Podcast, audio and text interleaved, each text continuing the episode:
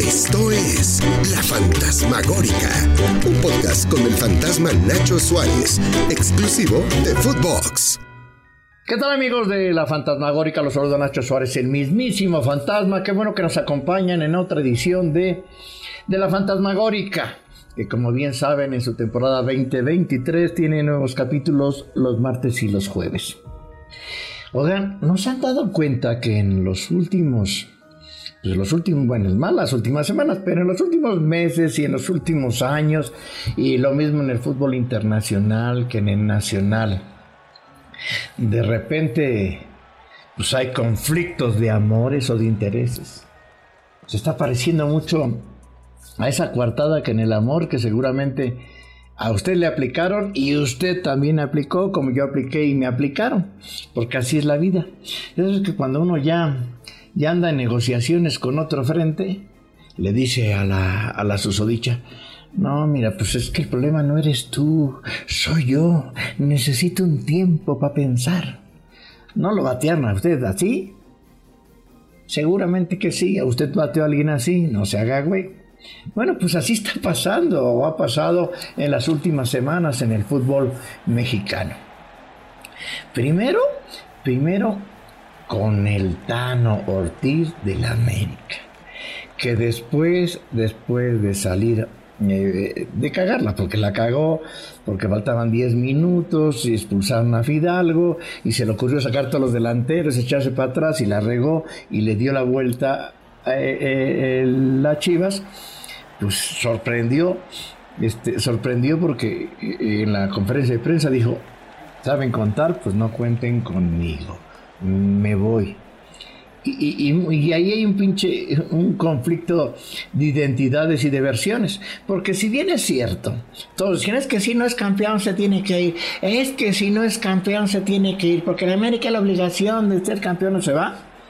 Esos mismos que le jactaban esa, esa obligación y jactaban eso en los medios de comunicación, fueron los mismos que cuando renunció es cómo se fue como las chachas y todo el rollo. Y a lo mejor no hubiera sido tanto lío, pero el cierto lo cierto es que después de renunciar y sorprender a todos, chin, pues que a los tres días el que no, no eres tú, soy yo, ya, ya tenía un amorío con él, con los rayados y se llevó a todos hasta el perico. Y entonces pues todos empiezan de mal pensado, no, pues este cabrón ya se había arreglado y todo el rollo. Y entonces como nadie sale a hablar ni a decir, pues se hace un pinche chismerío. El chismerío medio se compuso hasta que eh, Santiago Baños fue fue eh, a, a TUDN, a, este, a su casa, Televisa, y fue entrevistado y habló lo que para él fue la neta del planeta de lo que pasó con el Tano Ortiz ese día de la anuncia. ¿Cómo se entró? Pónselas a Agustín que, que lo que dijo en TUDN. cada quien este, en su conciencia estará bien o no y, él tomó la decisión, eh, no la entiendo, eh, habíamos hablado antes de comenzar la liguilla, y se lo puedo decir aquí, y no me dejará mentir el día que, coincidamos. Eh, hablamos una sola vez, porque le preguntaron una rueda de prensa en, el club que se había renovado, no sé qué llegó y salió, y como que jaja, oye, ¿cuándo vamos a hablar de mi renovación? Le dije, estamos a una semana de la, de la liguilla, concéntrate en la liguilla, y después este, nos sentamos a renovar. Le dije, entre mejor te vaya en la liguilla, peor, me vas a agarrar. Más me vas a pedir. exactamente. Pero no fue un error, a lo mejor que aprovechar esa, esa coyuntura porque no sabes qué pueda pasar en el futuro, etcétera. Y si, y, si es al revés, y si, lo renuevo por poco y somos campeones y luego está enojado él porque pensó que podía cobrar, o sea, es, de los dos lados. Pero ahí Santiago... O sea, la idea era, era hacer en, cuartos, digo, si, si, perdíamos en cuartos contra, contra San Luis nos íbamos a ir todos. Porque, porque tres, tres goles de ventaja en casa, cerrando en el Azteca, etcétera, ahí él, yo y, todos.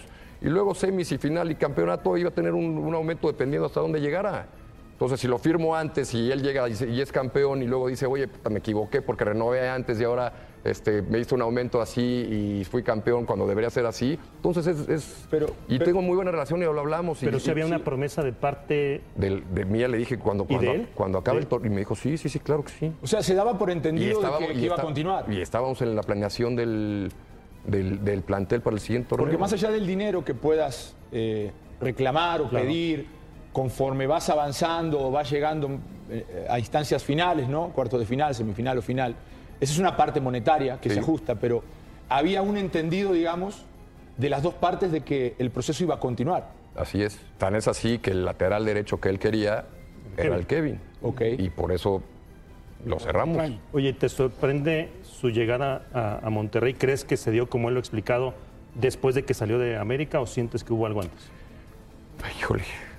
Dios, quiero creer que no hubo. Hablé con, el Tato y me lo hizo saber igual. Este, de nuestra parte, créeme que no tuvimos este contacto con él antes de que terminara. Digo, pues espero que, espero que así sea, porque si no, este, y de él también, supongo que, supongo que no, que no lo hubo. Eh, ¿Qué te puedo decir? Este, meter las manos al fuego pues, ya, por, ya no hubo más por nadie. con el Tano después del partido. Es que lo en la conferencia esa misma noche, tampoco hubo mucho. Se dijo que lo buscaste, buscaste convencerlo, sí. Bajamos al vestidor yo estaba en el vestidor de, los jugadores. Él pasó enfrente de mí y se fue a meter al vestidor del cuerpo técnico. Eh, a la media hora me comuniqué con la gente de, prensa. Les pregunté yo, ¿ya salió el Tano a conferencia? No, o está en cinco minutos. Ah, ok, no sé qué. Y de repente en el mensaje en el grupo de, comunicaciones este, acaba de renunciar. ¿Cómo? ¿Cómo? Pues sí, acaba de renunciar. No qué. Fui, platiqué con él. Tuvimos ahí un intercambio de una conversación le dije, bueno, no hay marcha atrás, no, no hay marcha atrás. Bueno, mañana si quieres irte a despedir de los jugadores a las 10 de la mañana la cita para despedirlos. Llegó al día siguiente, este, volvimos a hablar, seguía, eh, seguía todo en, lo mismo y ahí fue la ¿Y te sorprendió o te molestó? Que... Eso, eso se lo tendrías que preguntar a él. O sea, ¿no, te explicó de ninguna manera ahí en corto, aunque sea el...? Me dijo que era lo que, lo que él pensaba que era mejor para la institución, que el grupo... He oído varias, varias versiones, por un lado y por otro. La que él me dijo a mí eh, fue que, él creía que, el, equipo necesitaba eh, una nueva cara, alguien que viniera a inyectarles algo diferente, que él sentía que dos o tres jugadores este, ya no creían en, su proyecto. Y muy, muy, poca, muy poca conversación después del partido y, luego... Nada más. Oye, ¿te sorprendió o te molestó que se fuera también o que se llevara el cuerpo técnico o se daba por entendido que se iban y todos? Pues es que ninguno era cuerpo técnico de él más que el Chato. Eh, Paolo llevaba cinco años en la institución, el director de, bueno, él, vino, lo trajimos hace cinco años como, como director de, preparación física de todo el club. Eh, Peter Telemac era el técnico de la 18, que también lo trajimos nosotros, y, es más, ni siquiera se conocían este, tanto entre ellos. Bueno, ya escucharon ahí a Santiago Baños, que dijo que de todos modos iban a renovar, que si iban con San Luis y si perdían con San Luis iban a ir todos, que pues ya preguntó que espera que no, pero no lo es muy convencido. Y de repente pues se llevó a todos, se llevó hasta como el perico y dice, no, yo me arreglé una semana después y todo el rollo. Pues la verdad es como en las parejas cada quien sabe qué pasó en su costal. Pero no conforme con eso, con eso que, que le hicieron a la América, pues después pues vino la revancha. ¿Por qué? Porque pues no encontraba pinche técnico y la chingada. Aguirre, Aguirre, Aguirre, neta. Y de repente, como es el pinche América, pues hay muchos este, eh, discípulos, no discípulos, imitadores, malos imitadores de José Ramón, que ahora tirar la América, pues es como pinche modo. No, es que lo batearon todos, nadie quiere a la América. No, no mames. Dije, no, es que Aguirre lo bateó. No, no mames, no, no es que le quiera Mallorca. Aguirre ni siquiera, ni siquiera se fue contemplado con más que digan, ay, es el mejor técnico, sí, pues en España, con los equipos chiquitos, con los grandotes, le cuesta un trabajo enorme. Y, lo que dijo Santiago Baños ahí no era mentira. Neta, Aguirre le cae a toda madre, lo van a invitar a programas de Televisa, es a toda madre, le da rating, pero no va a dirigir a la América porque pues juega ratonero, o sea, mm, ese es de de enjundia, sangre, dolor y huevos, así como dicen en mi pueblo, pero pues así como para que juegue bonito, pues no, no es. Y luego dijo, pues un joven, tiene que ser un joven. Digo, pues, pues un joven, ¿a qué, categoría de joven será?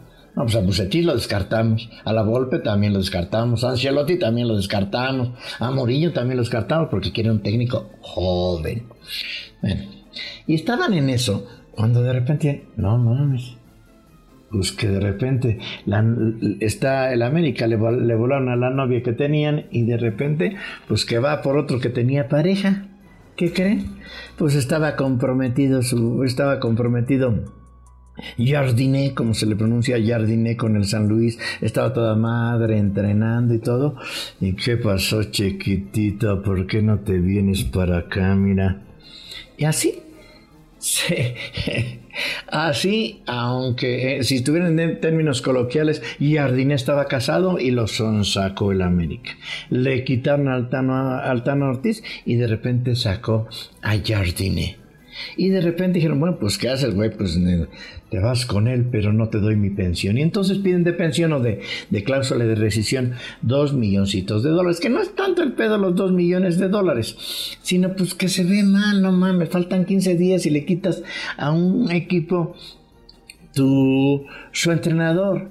Más allá de que legalmente sea permitido, ¿no? Pues está mal visto, güey, pues porque le andas, le, eh, le andas pirañando la, la, andas pilaneando la bicicleta a otro. Y eso eso no se ve bien. Se hace la América se hace Chivas se hace Monterrey. Eso, eso no es derecho. Eso no es leal. Eh, hoy en la mañana todavía Jardine eh, fue entrevistado ahí por eh, este Pau Benavente que es la que se levantó temprano. Y qué fue lo que qué fue lo que dijo Agustín ahí ponle porque luego se me olvida güey. No aún no a nada no a nada de concreto. Hay los rumores que estamos acompañando por, por la prensa y bien, sigo aquí, voy a dar el tren y sigo con San Luis. No, no, aún por enquanto rumores, vamos a ver, tal vez hoy para, podemos haber alguna novedad, creo que hay algo porque está muy fuerte la, todo, todas las noticias, más en este momento nada de concreto. Pero ante el acercamiento que ha tenido la directiva americanista con usted y ya también con la directiva Atlético de San Luis, ¿a usted sí le llama, por supuesto, la atención de dirigir a un equipo como Club América? No, claro que sí, son los grandes equipos, respetamos mucho, pero en este momento realmente nada de concreto. Profe, por último, ¿qué pasa por tu cabeza en estos momentos? Por enquanto el tren de, de ahorita que tenemos, tenemos que, que seguir trabajando aquí, estamos trabajando fuerte para la pretemporada, estamos fuertes y, por enquanto es esto que Sí, hay una cláusula, claro que sí, está escrito y cuanto a esto no, no hay ninguna, ningún tipo de duda.